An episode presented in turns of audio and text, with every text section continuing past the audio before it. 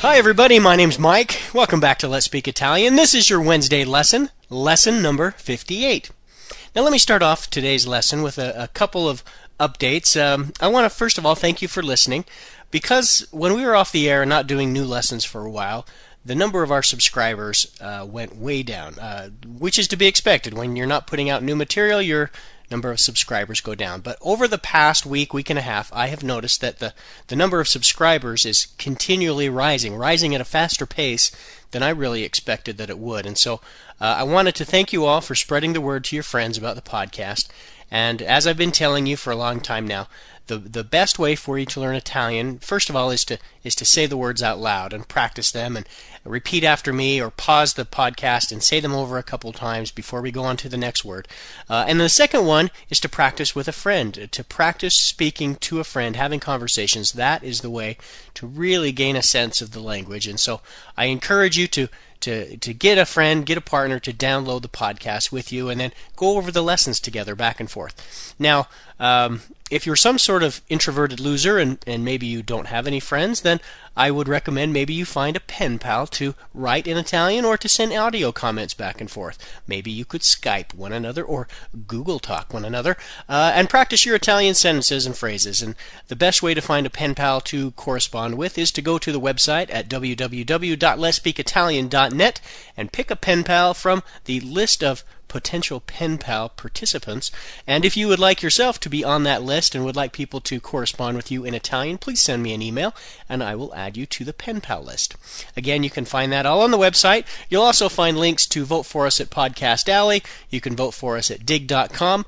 Back when we were uh, brand new podcast, we, we were at the top of all of these lists. Um, lots of people were excited about the podcast. We had front page. Uh, front page advertising there in iTunes, but since then, obviously, we've gone down. But I would appreciate it if you'd go out, vote for the podcast at the at digg.com or Podcast Alley as often and whenever and wherever you can. I would appreciate it. Okay, today what we're going to do, we're going to learn a couple of new verbs. Now, these are very, uh, what, popular verbs. These are used quite a bit.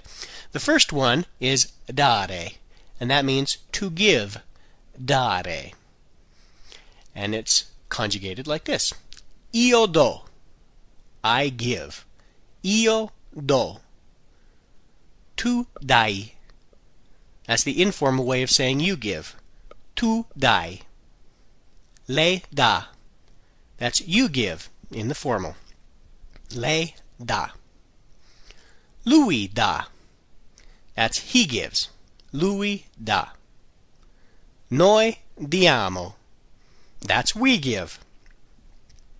Voi date. That's the plural, you give. Voi date. Loro danno. That's they give. Loro danno. And the second verb is stare, and that means to be. Now, this is uh, similar to the verb essere, which also means to be. But stare isn't used quite as often as essere. It's usually used uh, uh, when followed by an adverb, uh, such as I'm doing well, or I'm doing bad, or I'm doing better, or I'm doing worse. Um, for example, we've learned sto bene. Io sto means I am. Io sto followed by an adverb. Bene, male, meglio. Okay? Tu stai. You are. That's the informal. Tu stai. Lei sta. That's the formal. You are. Lei sta. Lui sta. That's he is. Lui sta. Noi stiamo. We are. Noi stiamo. Voi state. That's plural. You are. Voi state. Loro stanno. They are. Loro stanno. All right, my friends, I guess that's going to do it for today. Thanks again for listening. We'll talk to you tomorrow. Arrivederci.